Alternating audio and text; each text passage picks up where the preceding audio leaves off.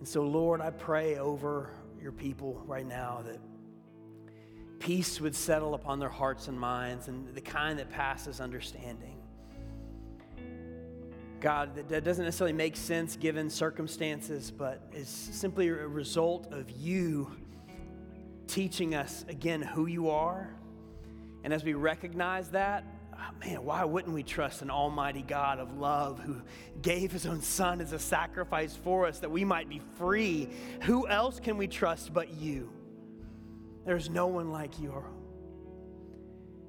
And so, Lord, show us how, not even just in this moment, but after we leave here and in this week and when a stressful meeting's coming up or our family's going through hard things, everybody else is anxious around us, teach us how to put our eyes on you so that that peace which surpasses understanding can guard our hearts and our minds in Christ Jesus. We love you. We thank you. We praise you. In Jesus' mighty name we pray. And everybody said, amen. Amen. You all may have a seat. It sure is good to see you guys this morning and to be worshiping with you. Thank you, Michael. And uh, a happy Veterans Day weekend uh, to you all. Uh, before I just jump right in, uh, if you have served in any way in our United States Armed Forces, would you please stand so that we can honor you and thank you together as a church? Thank you.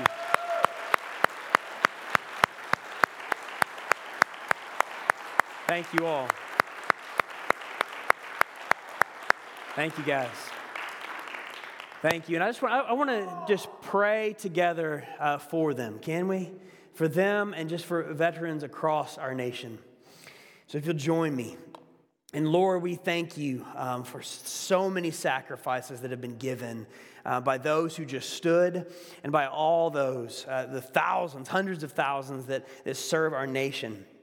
Lord, we pray that that gratitude won't be lost on us, uh, that it will not be lost on us the ways that they have worked for peace, the ways that they have uh, given, been away from their families, the ways that they step into this, many of them not because of the money at all, but because of, of a sense of honor and a desire to serve others and make a difference. Lord, I thank you for them. And Lord, I want to pray together uh, just for the well-being, the overall well-being of veterans in this nation. Lord, so many of them still carry ex- external wounds, but many of them carry internal wounds, God, of, of P T S D and, and other mental uh, just challenges that have come as a result of things that they've experienced. Lord, I, I can't imagine what it's like uh, to go on the front line, to experience what many of them have. And so, Lord, I pray that you, you meet them with healing, that you provide resources that our veterans need, God, that they can flourish and thrive. God, for those who are who are transitioning into civilian life right now, Lord, I pray that you guide them, uh, point them in the right direction. And, and just for, for Christians across our nation, God, show us how we can be there for them uh, during a time where, where it can be very stressful trying to figure out a lifestyle uh, back in civilian life. And for those who are beginning service, Um, in any of our armed forces, Lord, I pray that you come alongside of them, that you place chaplains alongside of them, that followers of you alongside of them. Uh, God, that, that you guide them and show them that you are always with them and that there would be many who come to faith as a result of that. And Lord, I also want to pray for the families of our vets, um, especially those serving right now, um, who, who are living uh, in this constant state of, of not sure where their spouse is, perhaps, or having to spend a year even away from uh, their loved one. Lord, I pray that you come alongside of them. And again, as a church and as the church in America, show us how we can be a support to those families um, whose, whose spouses have chosen to serve our nation because they're serving it too in their own way. And so, Lord, um, again, may gratitude swell in our hearts. Um, may we not be lost on us, and may we be a blessing to our vets um, as they have been to us. In Jesus' name, amen. Amen. All right, well, thank you all. Thank you all. And so for the last two weeks, Uh, we've been talking about a topic that Jesus talked about a lot. And what is it? Money. Money. In fact, we've named the series Jesus Talks Money. And, and this is going to be our, our third and final week in this series. You know, we could spend a ton of time because Jesus and all the parables and teachings he gave, he talked about it a lot. But this is going to be our final week because next week is Baptism Sunday, which is going to be super fun. And believe it or not, Advent starts the week after that. It's already Christmas time, folks. But don't forget about Thanksgiving, all right? Don't forget about that. So, um, we're, but the reason why we're bringing this up is because as our as our world anxiously talks about the economic uncertainty around us, we want to go back and say, what does Jesus say? What does Jesus say about money? So week one, uh, we opened up his words in Matthew six, trying to catch a vision for how do we manage what God has given us with an eye on eternal value, not just temporary. And then week two, last week, Pastor David opened up Matthew six again, but looking at why, why does money and anxiety often travel together, but how do we instead seek first the kingdom of God? And then this week, we're going to talk about a, a topic that everybody expects the preacher man to bring up eventually, and that's giving and generosity, giving and generosity. But before you get suspicious or before you tune out on me, remember, it's not my job to tell you what Kirk thinks about this.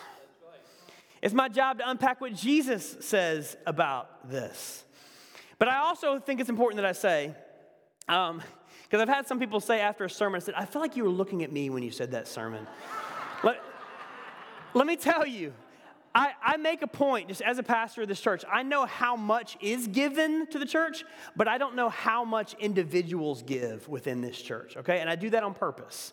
All right, so if you think I'm looking at you, I'm not, okay? I'm not today. But, but the reason why I want to go back to what Jesus says is because every time I go back to his words, it doesn't matter when, his words are always encouraging but convicting, all right? Like, like they're, they're challenging, but at the same time, they, they, they're liberating, aren't they? And the question, because giving has so many just, I don't know, stuff all around this topic, the question I want to ask today, to slice right through it, is this. When does our giving and generosity put a smile on Jesus' face? What is it that Jesus really cares about in this whole topic of giving and generosity? So my son, Knox, he's in kindergarten, and he just finished his first season of soccer. First time he's ever played soccer, just finished it. And man, before the season started, he could not wait to play. He he has more more energy than a terrier. I mean, just all over the place. And he, he just loves sports. And so when we finally got the opportunity to sign him up uh, for the local uh, league here, he jumped at it. And nearly every Saturday morning this fall, he would get up early. He would get downstairs, eat his breakfast quickly, which he never does, and then he would strap on the cleats and the shin guards and all the rest.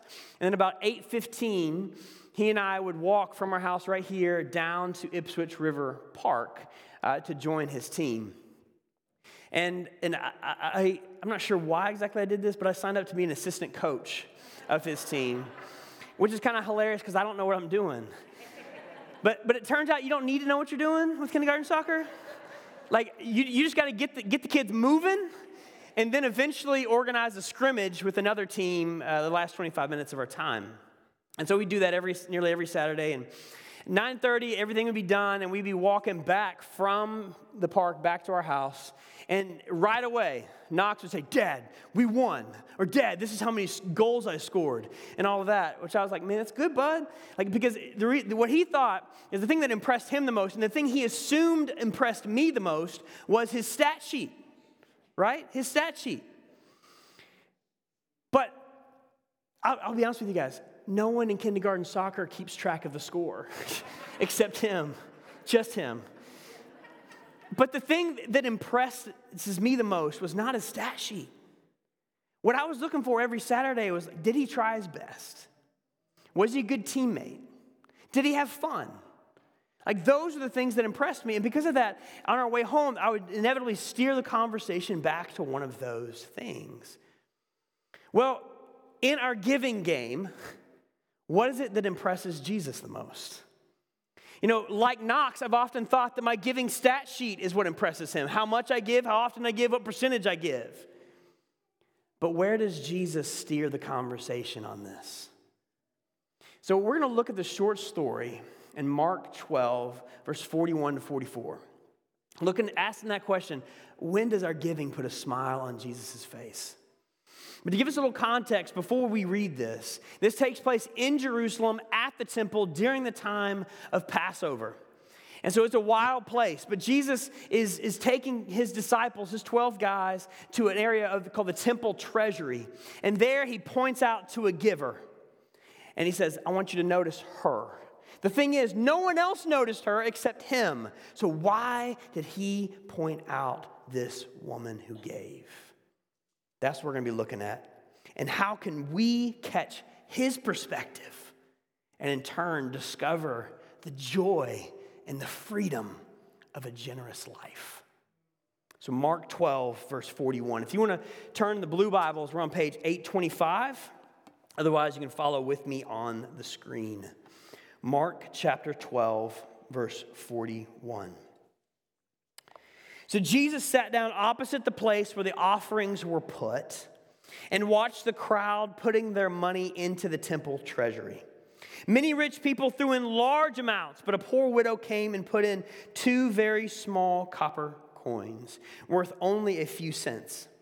Calling his disciples to him, Jesus said, "Truly, I tell you," whenever he says that, it means pay attention to this. "Truly, I tell you, this poor widow has put more into the treasury than all the others.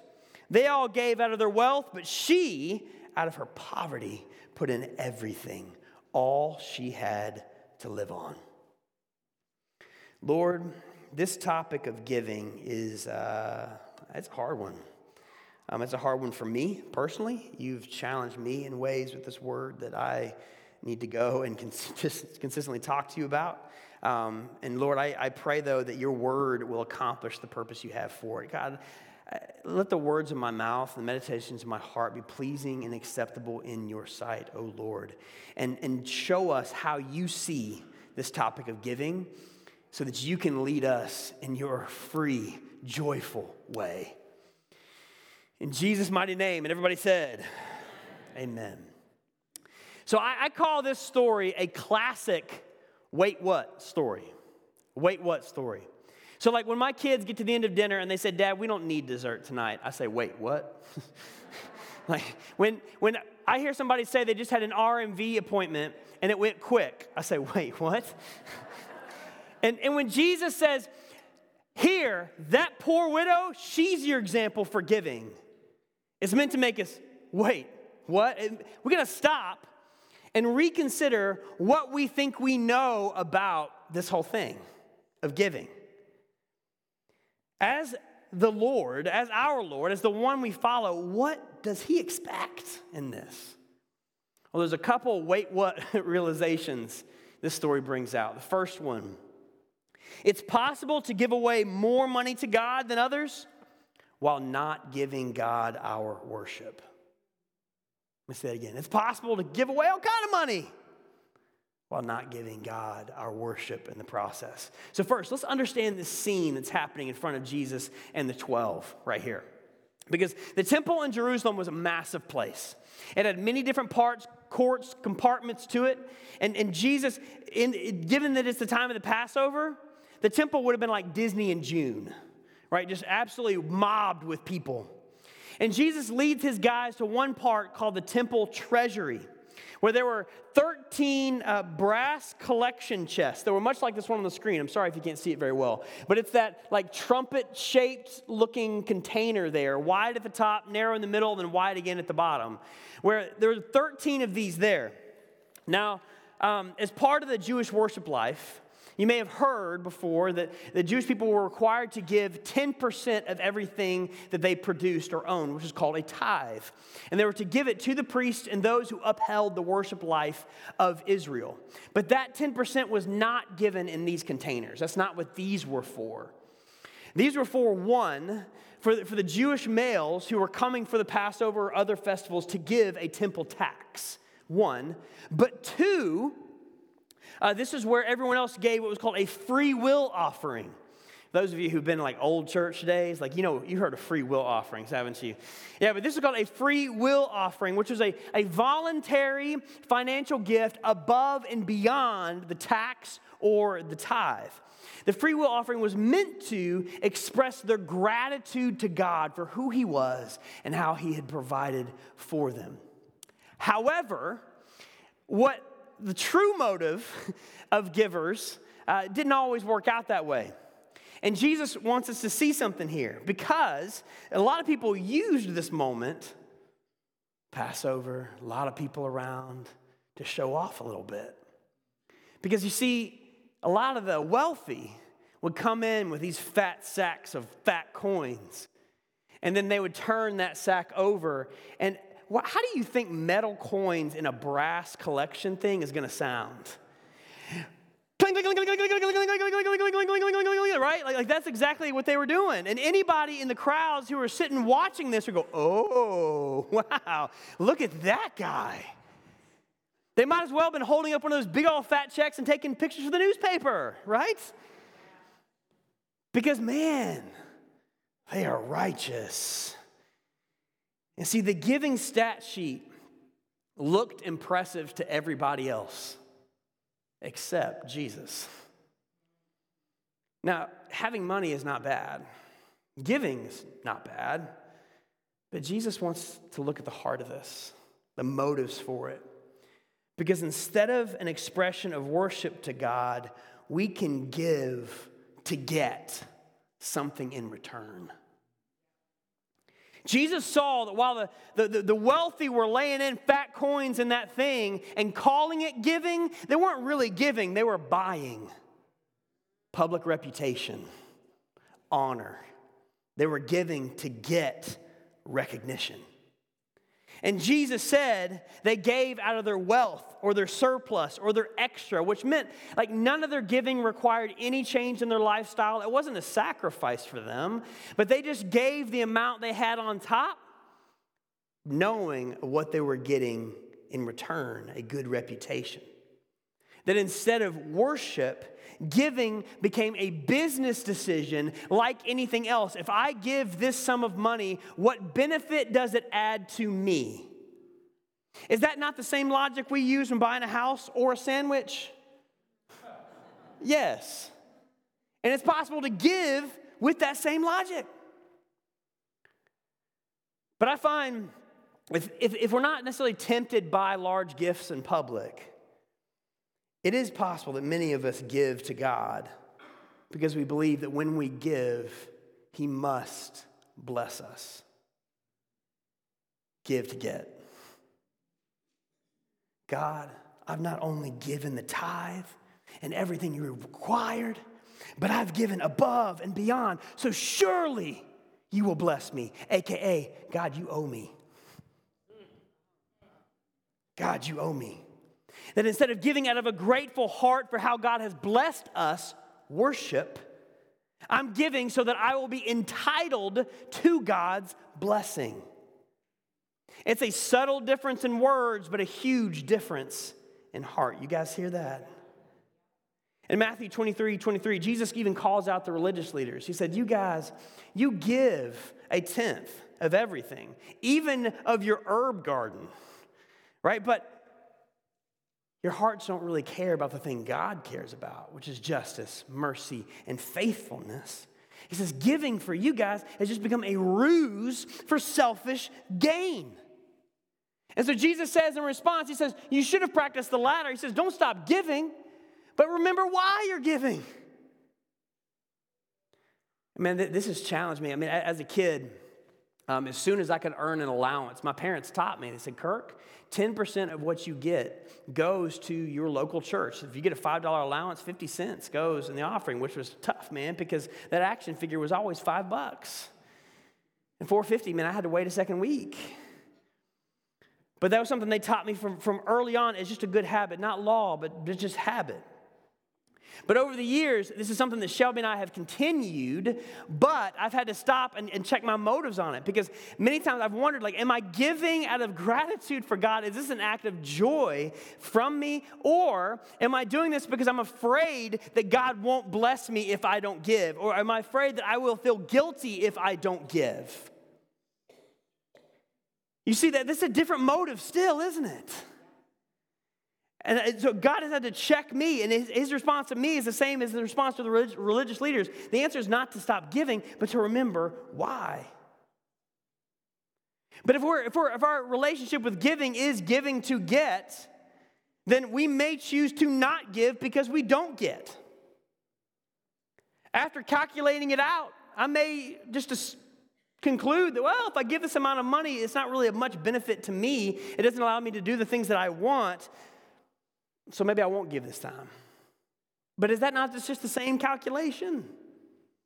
How does this benefit me? I mean, like, if the tax write-off isn't good enough, and or if it doesn't give me enough to do what I want, uh... and a good way to check our hearts on this is just to say, God, like, to think like, when we decide to give, do we actually consult God on it? Or do we just make that internal calculation on our own without ever asking God, what do you want me to give? And when we decide to give or not give based on how it serves us, we've missed the point. You guys okay? It was quiet first service too at this point. But that's the, that's the real, what's the, what's the point for giving? It's an expression of worship, gratitude, trust in our God. But if I'm only giving when it benefits me, I've, I've missed it. And that's why Jesus points us to the poor widow, because he, he wants to teach us from her example. And what is it? No one else noticed her. Jesus did. Why? And this gets us to our, our second wait, what? Realization, which is it's possible to give away less money to God than others while giving God all our worship. And I imagine this scene again where Jesus and his twelve there in the temple treasury, and you see the, the, the people with big old piles of cash coming and cling, cling, cling, cling, cling, and his disciples are going like, oh, and they start whisper shouting to each other, did you see that? Did you see that? My goodness, must be nice. And Jesus is unmoved. And then all of a sudden, this poor widow comes up, and she's wearing the same tattered clothes that she wears every day. And she comes up, and she's holding in her hand two lepta, which are, I mean, together worth less than a penny. It's the smallest coin denomination they had in that day.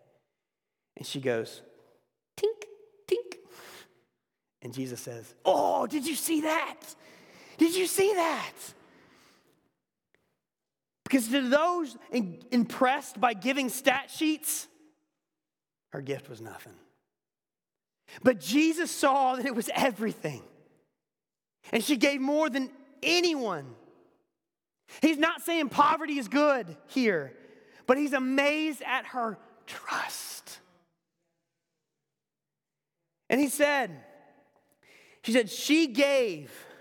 Verse forty-four, all she had to live on, which can also be translated, she gave her whole life. And if she had been calculating what benefit it would be for her to give, there's no way she would give. I mean, that, th- those two coins might have been her next and only meal. Why would she give that? But in putting those coins in, she's displaying her trust and the God over her life. She knows who her provider is. She knows the one who breathes life into her lungs. She knows who sustains her. She knows who owns it all and who loves her with a steadfast love. There can't be any calculation in here, in her, but she's expressing that my God is worth it all. This is an expression of worship. And while her coins in the collection chest caused no one else to notice, they reverberated in the heart of our Messiah, our Redeemer. Because he recognized that in her was a heart very similar to his own. Radical generosity. That she wasn't calculating, like, how can I impress someone? Or how can I get something from God in this? She's asking, how can I please my God? And so when she gave, she gave the guarantee of her next meal in worship. Doesn't that sound like Jesus, who said that my food is to do the will of him who sent me and to finish his work? She was trusting her life into her God's hands. In the same way, Jesus sacrificially gave his life on a cross for your and my sin. And then he committed his own spirit, his own life, into his Father's hands. You see, out of his endless generosity, it was God's, the, God the Father's will to send God the Son to pay our insurmountable debt of sin with his life. If any of us tries to pay our way to God in our own good deeds alone, guess what? That screen's going to come up insufficient funds over and over and over again, because there's no way that we can do enough to attain to the holy standard of God. No way. For that reason, God took on flesh. And he became one of us. And he put his radical generosity and love on display as he suffered and died on that cross in our place. And as we behold his infinite generosity and grace toward us, we realize he's worth it all. All. And that if I realize, man, I'm given to get God's blessing, it's because I haven't quite grasped yet what it is he's already given to me. And if I don't give out of fear of not having enough, then do I, do I really know who my Father is? Because in divine generosity and radical grace, we have been redeemed from the debt that we owed to God, so that we no longer have to live for ourselves or from fear or from guilt, but we live from a place of trust, gratitude, and joy. And it is trust and gratitude and joy that become the soil within which worship grows. And our giving becomes worship when all God's given us is offered back to him. You see, when we're living from a place of trust, gratitude, and joy, because we know what has been generously poured out upon us, our question is not, how much do I have to give? I mean, I've asked that so many times. Like, God, is it like, like a ten percent on the net or the gross? I got to get this right, right? But the heart of worship says, Lord, it's all yours anyway. So what do you want me to do with it? How are you leading me to give of the resources you've entrusted to me? Now, giving ten percent or a tithe, like, it's not a law. Right? Some people almost treat tithing like it's the only law left over from the New Testament. It's not. It's, it's, it's a benchmark. It's a goal. But I recognize, man, tithe is a big sacrifice for some, but ten percent is not a sacrifice for others. So that's why it's important that when we approach this topic of giving, we are in conversation with God. We're saying, God, what do you want me to do with this? Because it's possible that we can give ten percent without ever talking to God about it. But he, he wants us to be in conversation with him, saying, God, what do you want me to give with what you've entrusted to me? What pleases you? And when we're living from that place of, of worship, instead of guilt or selfish calculation, what happens? When we give back to God, all that he's, when we, we're, all that God's given to us is given back to him. He does and can do above and beyond what we can. Now, I want to make one more point about this poor widow in this story that I think is really important for us to see. Because one of the reasons why she is so poor is because the religious system and institution around her had failed her.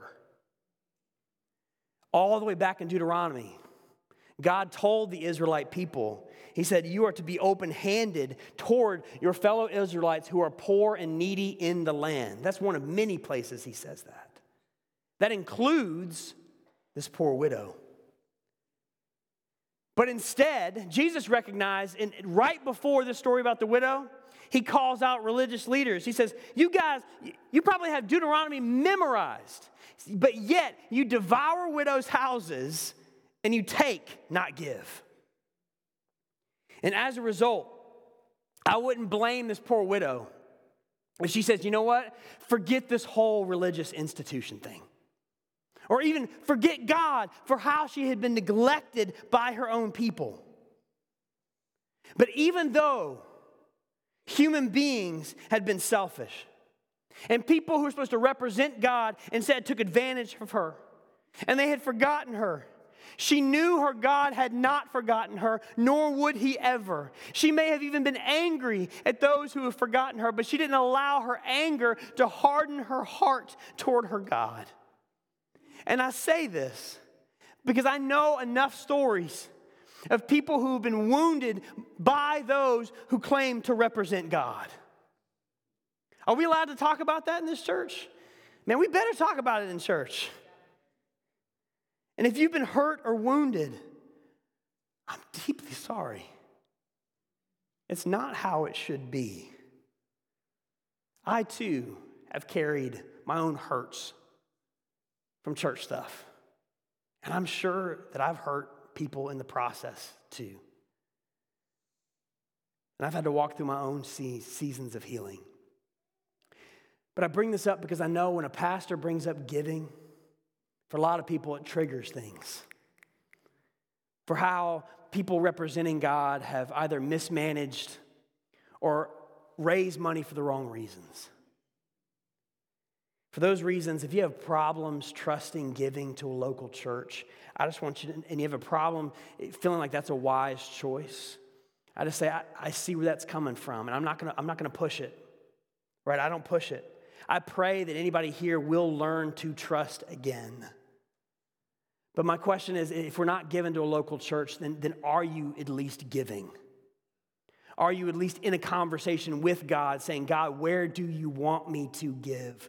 Because that is an expression of him and his heart and who he is. And for those who maybe, like the widow, feel as if like you don't have anything to offer or you're struggling to make ends meet, I want you to know that God sees you too. He saw her, he sees you. And many of us wonder, what can God do with my small contribution? But God is saying, you can't imagine what I can do with a life given to me. I mean, two thousand years later and halfway across the world, and we're still talking about the widow no one else noticed. But Jesus did. And twice, Jesus took a little boy's lunch and fed thousands. He gave what he could, and God did the rest. But if you're somebody and you're struggling to make ends meet, we want to let you know that God sees you in practical ways too. First, if you are struggling to pay the bills right now, if there's, there are bills that you're struggling to pay, pay, please reach out to us.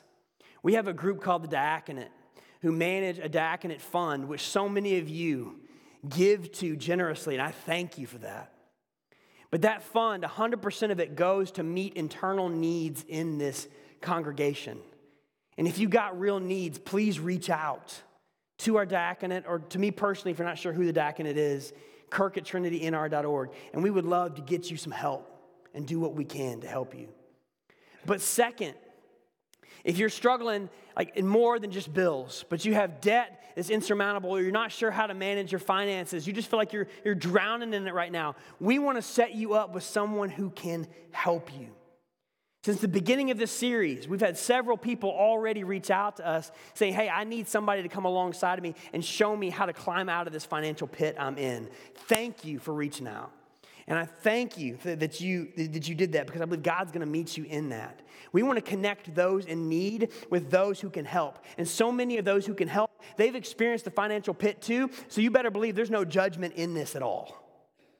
But if you want to know more, if you're interested in connecting with somebody who can help you, please start by filling out that digital connect card. You can scan the Q R code on the laminated card on the pew back in front of you, or you can go to our website and follow that link. But in doing so, you just give us your contact info, which is kept confidential, strictly kept confidential, and then mark that you're interested in talking to someone uh, for help with my finances. And then we're and we'll take it from there and make sure that no one, like again, no one's information is being thrown out there. We take that seriously, but we do want to help those who need it. But wherever you are financially right now, Jesus is pointing to that widow, creating in us a wait what moment, saying, wait, what does Jesus really care about when it comes to our finances and our giving? Giving's not a show. Giving's not a way we justify ourselves for God. It's not a way that we require God to bless us. It's not actually about us. It's an expression of gratitude, worship, joy for all that God has given to us. And when our hearts belong to Him, our wallets naturally follow. I mean, truth be told, does God really need our money? He's God. But He's looking for our hearts. And He's looking to see, and are we willing to lay, give our whole selves to Him and see what He can do through us to meet needs, to restore the broken, to reach people who do not know Him, so that we see His kingdom move forward in His power. And this is one of the ways that we get to participate with Him in it, because it all belongs to Him anyway. So instead of holding it with clenched fists, and my challenge to each of us is to live with open hands and say, God, how do you want me to manage the resources you've entrusted to me? How can I be generous like you are with what you've given to me? That's just between you and Him. Our giving becomes worship when all God's given us is offered back to Him. Let's stand, pray with me.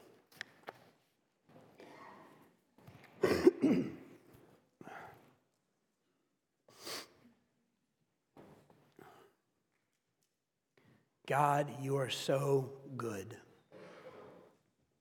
You are so generous. You, the God of the universe, have given us the very thing most precious. When you took on flesh and gave your very life. And God, I see the ways that you are shaping, you have shaped so many people in this congregation and given them the gift of generosity. And I see your character poured out through them, and I thank you for that. Lord, I, as someone who, um, this has always been an area where I, I, I wrestle. You know that. And so, Lord, may you speak to my heart. Show me, how would you have me be generous with the things you've given me? And show us as a congregation what it means to to give, but not from a place of guilt, not from a place of entitlement, but joy, freedom, as a response to what you've given us, because God, you're worth it all. In Jesus' mighty name, amen.